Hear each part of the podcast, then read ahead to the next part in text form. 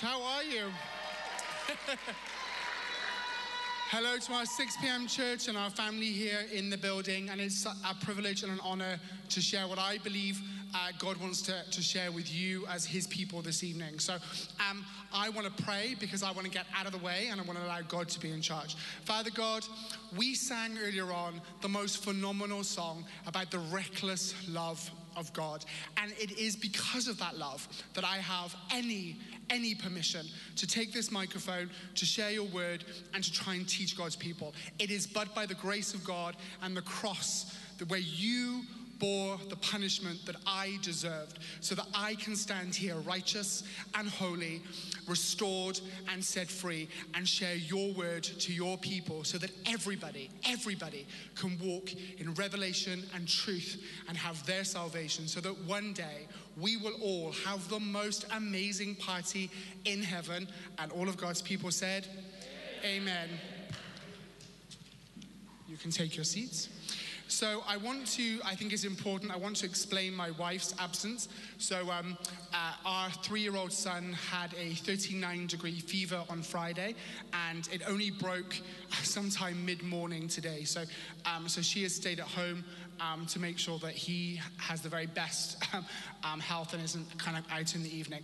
And I also want to explain to you that um, I really believe that God wants to share something significant tonight because I woke up this morning feeling really worried and bad and, and, and sick. And I want you to understand, church, that I don't get sick. Sick isn't something that happens to me as an individual. And every time that it happens, I know it's something spiritual. So I know that I needed to push through today because there was something that that was there was something against me preaching and standing here tonight. So I pushed through. So I apologize in advance if I trip over myself a little bit, but I wanted to give you that context. So anybody that knows me will know that I like things tidy and organized. Anyone kind of agree with that? Anybody that lives with me or works with me, I like things tidy and organized. And, church, can I be honest? My wife finds this trait of mine probably my most frustrating um, attribute that I have.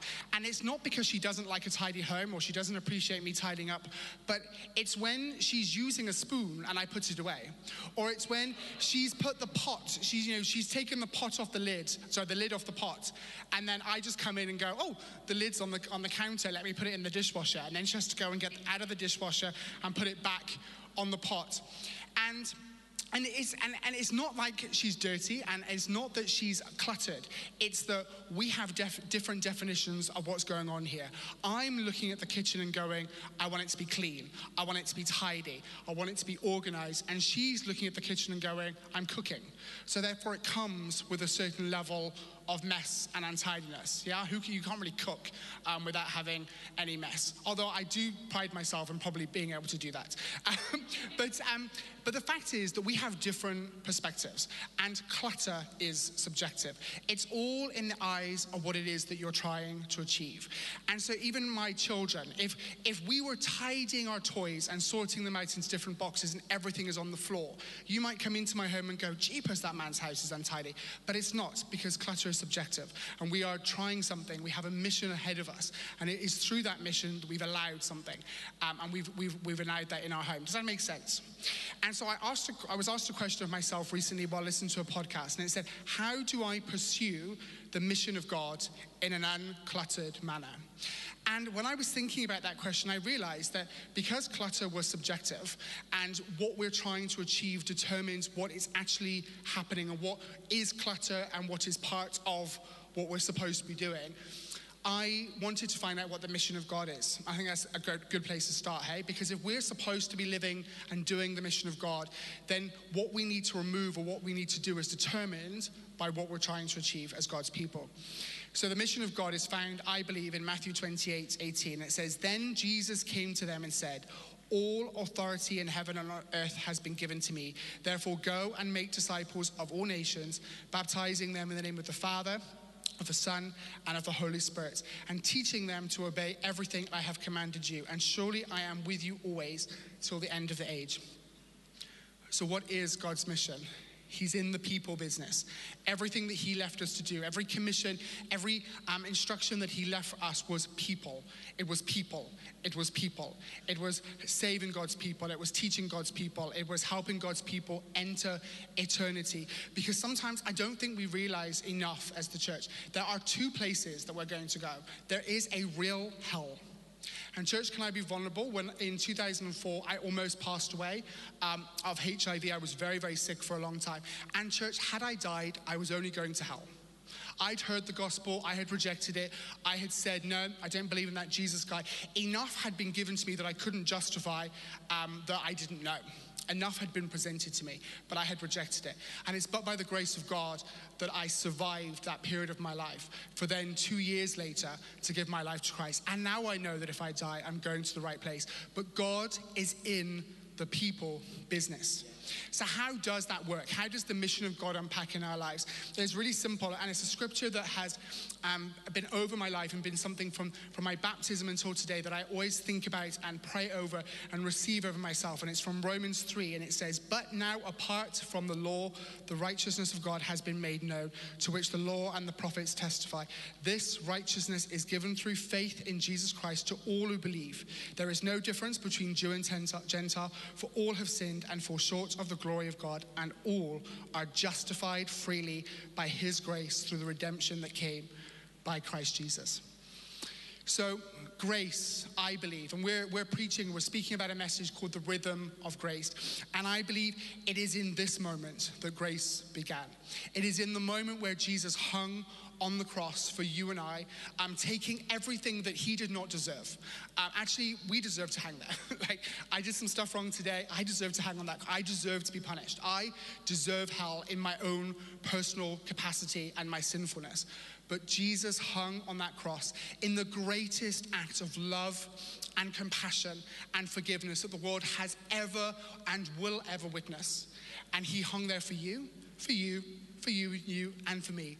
And because he hung there, I believe this rhythm of grace began. Uh, a rhythm of grace where, where it says that we get what we don't deserve, that we're able to walk in places and do things that are out of our own um, uh, will and favor and in step with the Holy Spirit and with Jesus because of what he started on the cross. But it started with forgiveness and with love. So, just like clutter, rhythm can be subjective. So earlier on today, the, for the most part, I'm sure my team would agree that some of us do it better than others. We were all probably in line with each other rhythmically during worship. We were dancing at the right place. We were putting our hands up when we were supposed to, and we were responding to the rhythm, rhythm of, the, of the room. We had a rhythm. But just imagine if I put my AirPods in my ears, like um, so many of our young people seem to always do, and you can't communicate with them. So if I put the earpods in my ear and just decided I was now going to um, do something very different to the room, and just imagine when you were singing Holy, I was singing I don't know, a bat out of hell or, or something as equally terrible. And I'm running and skipping and jumping and diving about, and I look out of rhythm. But it's not that I'm out of rhythm, it's that I, I'm following a different rhythm to the rhythm of what's in the room. And so I believe that as we understand the mission of God, that I also believe that He would have given us a rhythm and a pattern of which we need to follow and do so that the mission can be achieved and that we walk rhythmically and together. Does that make sense? Do you agree that I believe He would have set that up for us? So, so I want us to look at two, um, two items that I think relate to um, rhythm. And the first is our spiritual gifts. And so if you think that the Word of God teaches that we are a body and that we all have a, a part to play, but just also imagine kind of looking at that through the lens of rhythm. So if, if I'm a guitar and you're a piano and someone else is a, a vocalist, we have to have a shared rhythm. We have to have a shared performance. If we start doing our own thing and singing our own song and putting AirPods in our ears, then we would be uh, in harm- uh, outside of harmony. We would sound terrible. We would sound clunky. And we certainly wouldn't, I believe, see the mission of God fulfilled. Because whilst we're all using our gifts and whilst we're all doing our things, if we're not walking in rhythm together, then actually we're creating our own agenda. And we're creating our own uh, things and we're creating our own parachurches or we're just creating our own movements and we're not in step together. And so I believe if, if, if you follow that analogy, um, then the fruits become the way that we walk and the way that we use our gifts and behave as individuals.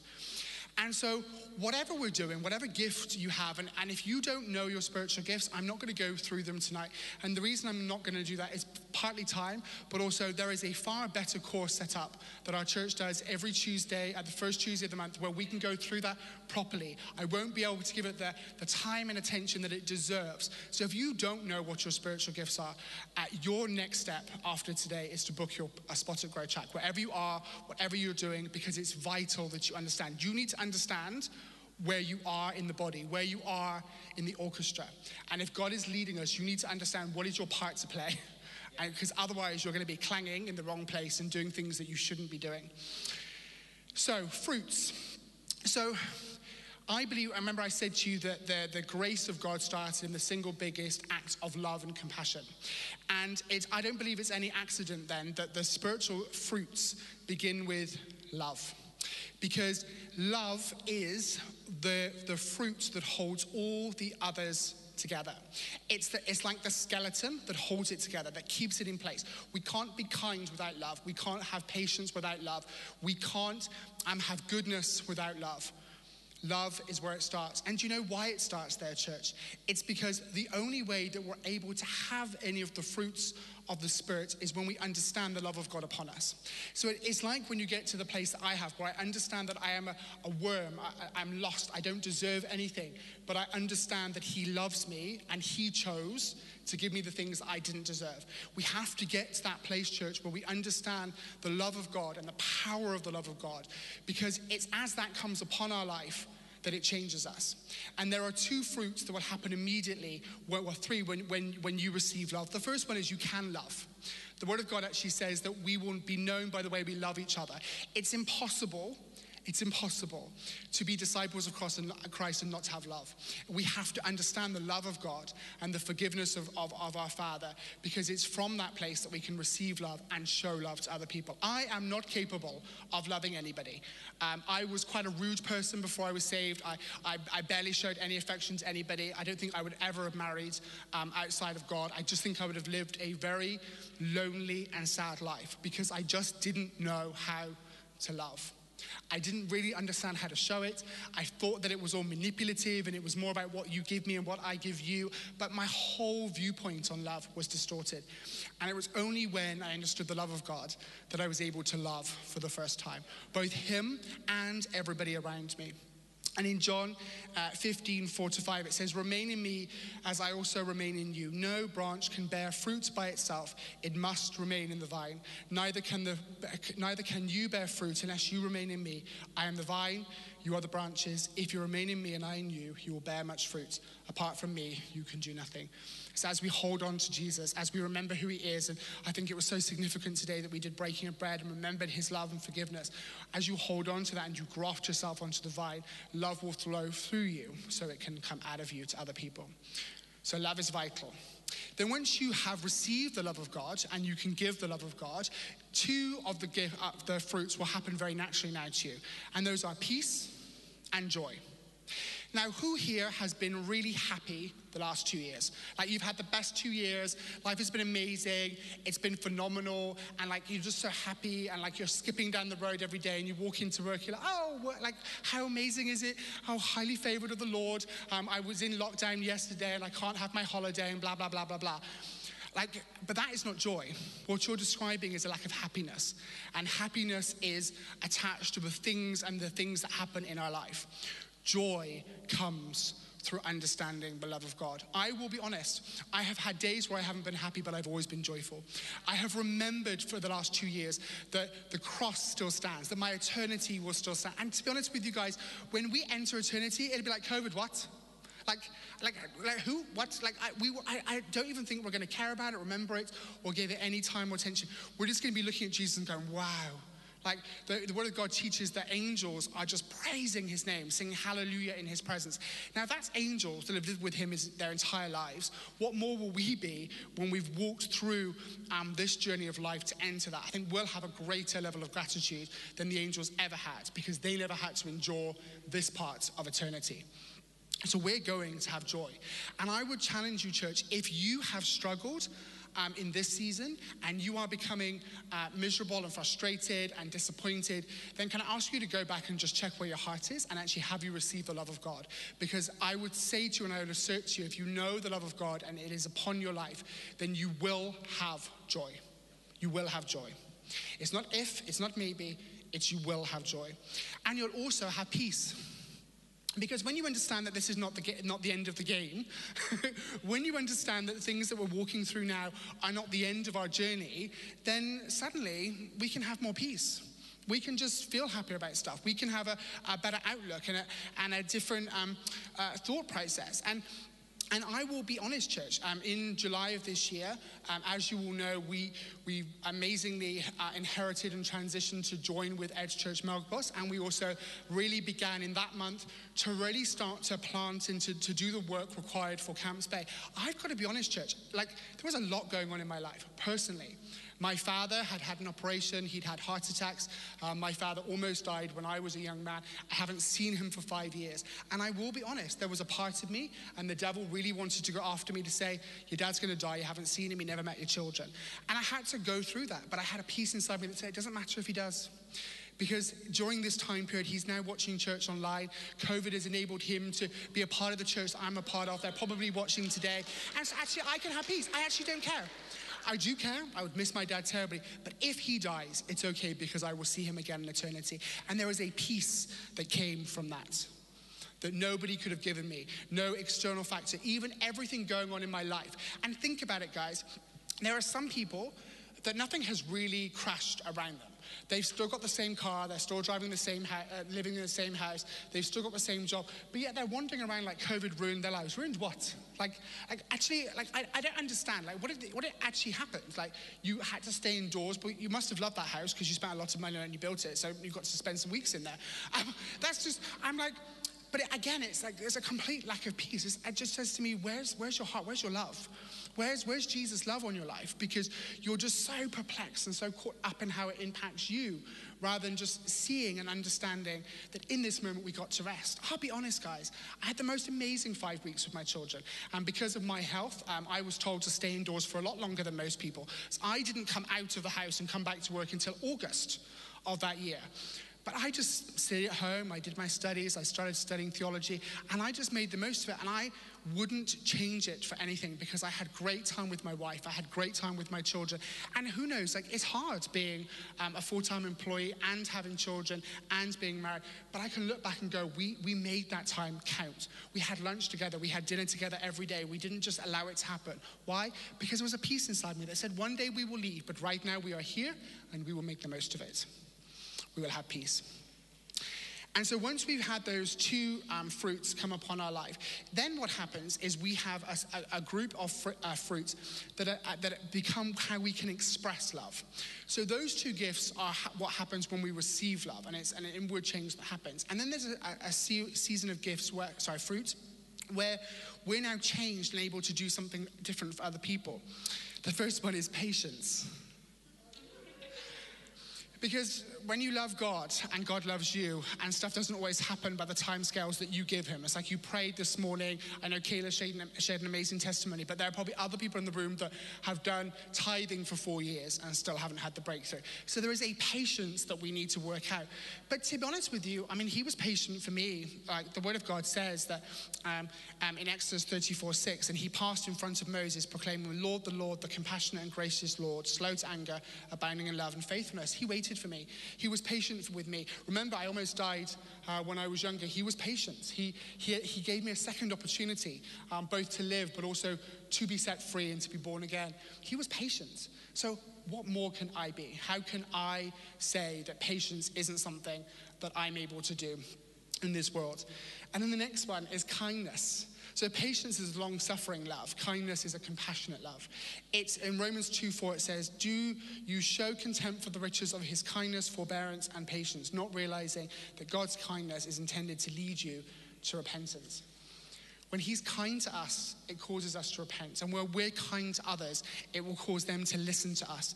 Um, if we are unkind to people and we bully and we shout and we manipulate, then the message we're trying to convey to people is lost. And we may as well actually just go silent. Would probably, silence would probably be better than um, kind of using the gospel inappropriately.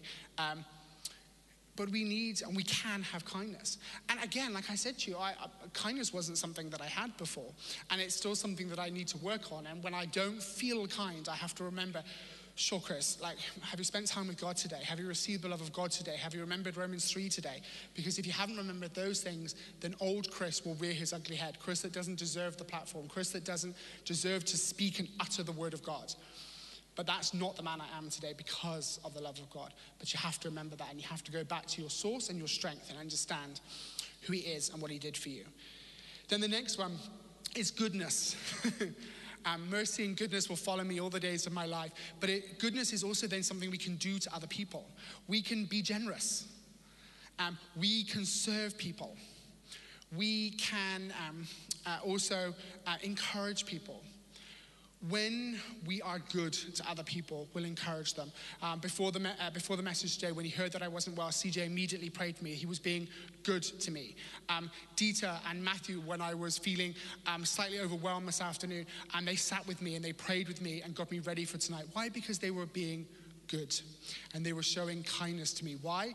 Because they know the love of God and the fruit of goodness is evident upon their life. They encouraged and they served and they were generous. Then the last one in this cluster is faithfulness. You know, um, when you understand how much God's love you, you can be faithful. You can be faithful to your church, you can be faithful to your spouse, your friendships, your children, your commitments, your values. Uh, but you can be faithful. And I think uh, in this COVID season, these last two years, I think this is probably an area that's been um, most um, deserted. It's like we just we just give up. Oh, this country's terrible, I'm leaving. Can I be clear with you? I travel to this country twice a year for about six years. I have been to Portugal, Gran Canaria, I've been to Australia, I've been to Amsterdam, I've been to some of the most amazing places in the world, and I lived in London, which is second to Cape Town, the best city in the world. And I chose to come here. When you moan about this country, you moan about the choices that I made, and it actually really frustrates me, can I be honest? Because I chose to come here. I gave up power every day so that I could live in load shedding. I no, but but honestly, guys, sometimes sometimes we act like there's nothing in this country. Do you know the ability that you have freedom to speak the gospel? You must never overlook. There are countries all over this world that you think are better than here, but you go there and mention the Bible. Your Bible may even get taken from you at the airport because the struggle is real out there. People do not allow the gospel. There are people that, um, when Kayla had preached earlier on today and, shared the word, that people would have been um, devastated and killed her even for speaking and for uttering and for, for giving words over men. How dare she? Like, guys, seriously, you live in a blessed nation. You live in a wonderful place where you can share the gospel with your work colleagues, where you can talk about it, um, where the majority of the country closes at Christmas. I have never heard of such a thing in my entire life. I have, honestly, I was like, oh, I'm sorry, what's closing? They're like, everything. I was like, what do you mean everything? Everything closed on the 15th. I was like, I, I, I actually genuinely did think they were making it up. And then everything closed. And, and, and it's like, wow, like, I'll be honest, guys, like, it's the longest Christmas breaks I've ever had in my entire life. Like, we would finish school on the 21st, have the week off of Christmas, go back 2nd of January. Because it's not end of term, it's midterm. We just get a couple of weeks break. Easter, the same, the amount of time and focus and, and, and, and opportunities we get. This country is wonderful. And please, if you ever decide you want to moan about it, please don't do it in my presence because it does upset me. But it will give me an opportunity to op- operate patience and kindness. So, so so maybe you should to really test my mettle. But, but guys, can I get an amen to what I just said? Because honestly, you live in a great nation. I've chosen to be thousands of miles away from my parents so that I can live in this country and raise my children. It's a good place. Load shedding, corruption, and all. It's a good place. And then there are finally two spiritual fruits that, um, that happen when we receive the love of God, and that's self control the ability us to hold our tongue and to do the right thing and to be self disciplined. And it's not something that we have to wrestle with. And I think this is the one that we struggle with the most as the church. It's like, like, like somehow self control is like not possible these days.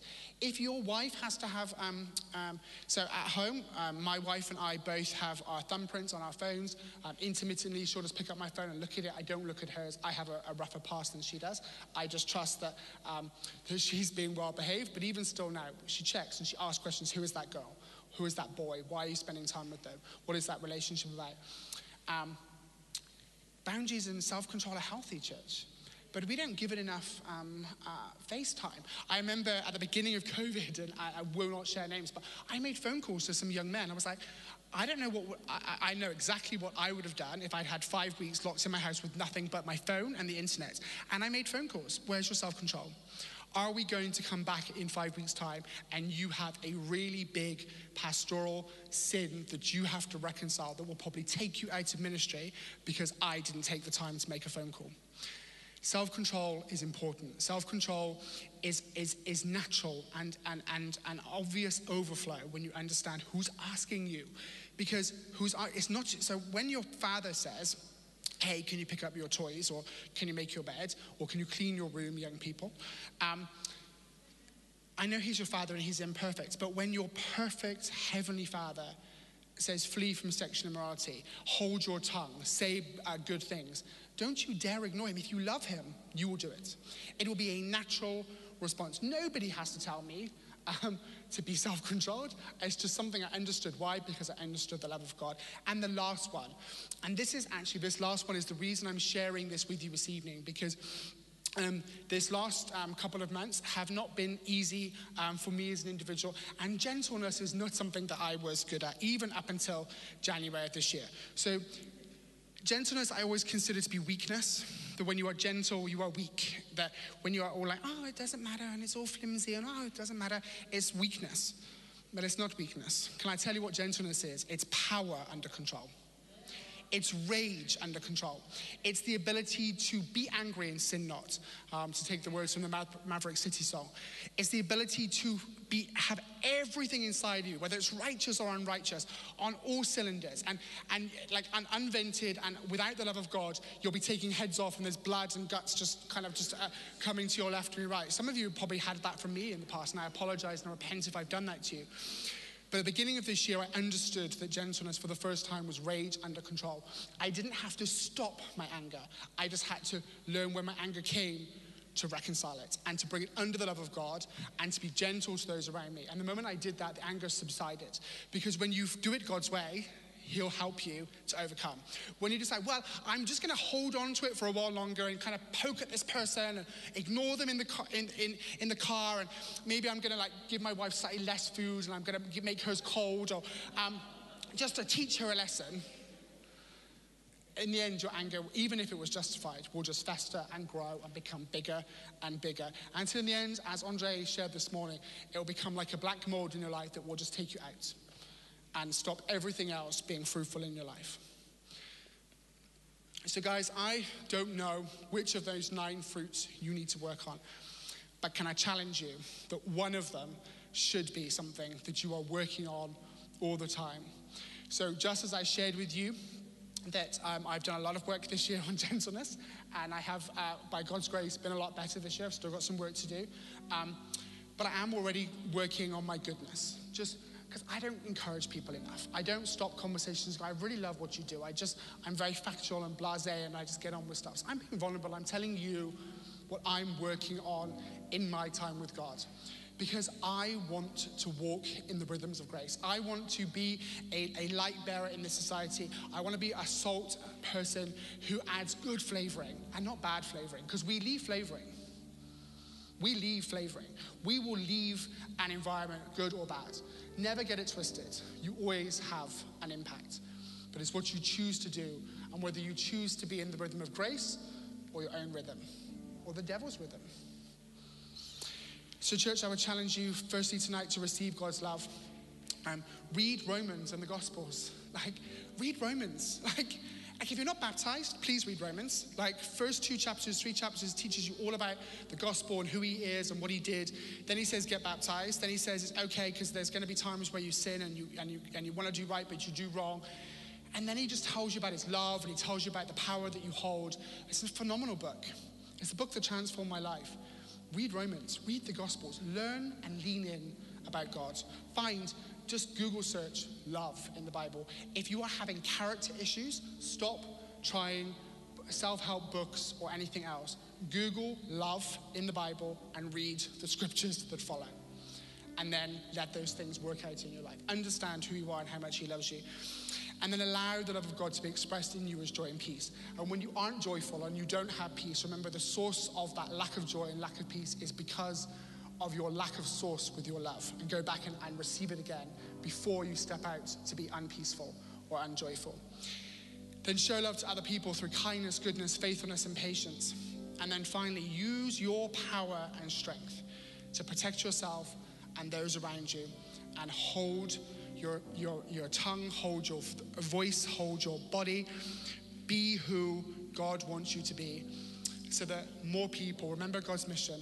Everything we do, church, the reason we do all of that is so that there are billions of Christians walking the earth, interacting with people that will never know Jesus in the flesh. We won't see him again in the flesh until we return to eternity. But I met someone that looked like Jesus 14 years ago, and he hugged me and he loved me and he showed me that it was okay and he told me that my nonsense needed to change, but he also told me that God loved me despite my nonsense. And he was he was Jesus. Please don't get it wrong. I know he wasn't Jesus, but he was behaving like Jesus. He was showing the characteristics of Jesus.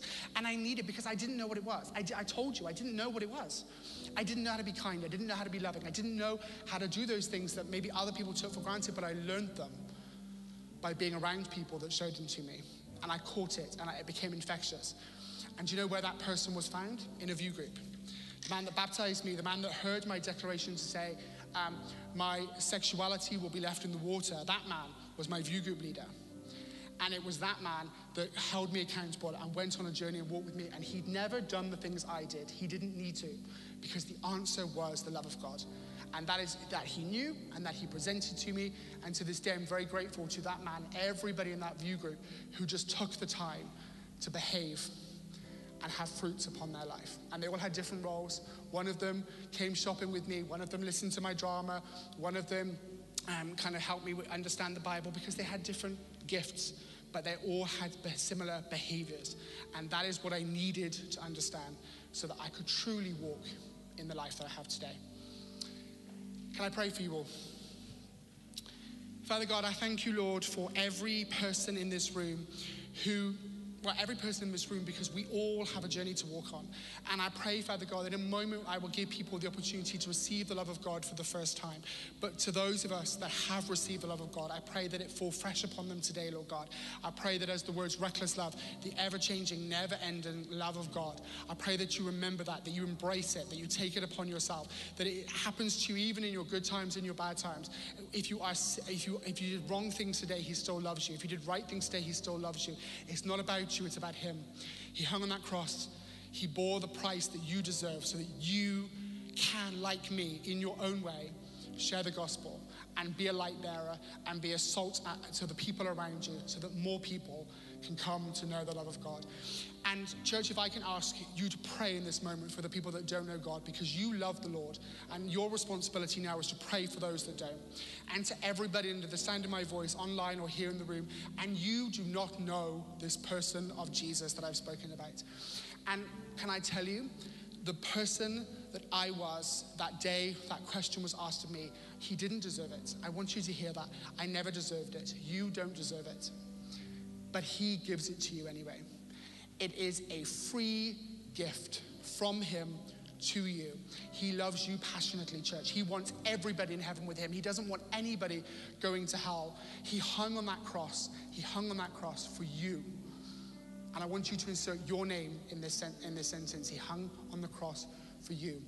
So if today you want to come to Jesus for the first time, it's very simple. There's nothing complicated. The Word of God says that if you believe in your heart and confess with your mouth that Jesus is Lord, then you are saved. It's that simple. And so because I want to know and our team would love to connect with you, I would love you to put your hand up on the count three. But if you know, if you're sitting here and your heart is beating really fast, love is attached to the heart, you're starting to feel love for the first time, raise your hand. Um, if your heart is on fire, then something is changing within you forever. And I would ask you to respond. Be confident. He hung on the cross for you. All we're asking you to do is to put your hand up for a second. So, on the count of three, those of you that want to come to Jesus for the first time, or maybe you've been with him and you've fallen afoul, come back again tonight. On the count of three one, two, three.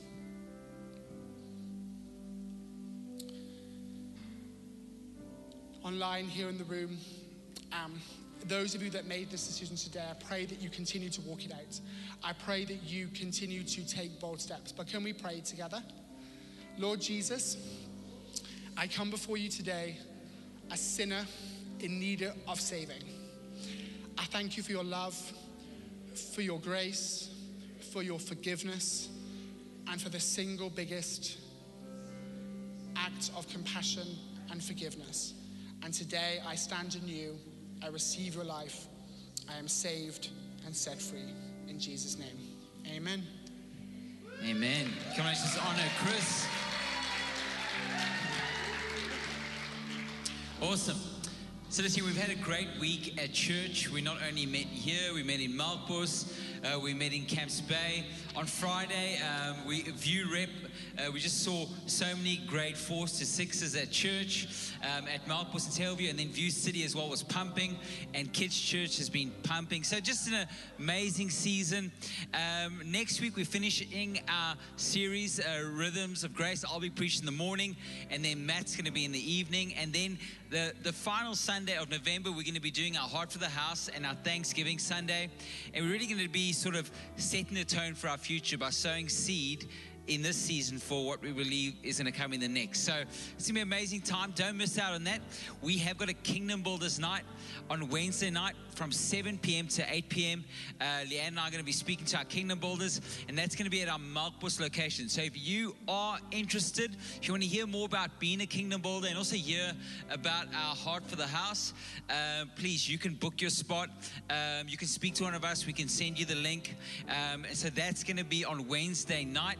And remember to book your seats online for our Christmas experience, the 5th of December at Melkbos, 12th of December at Tableview, and 19th of December at Camps Bay.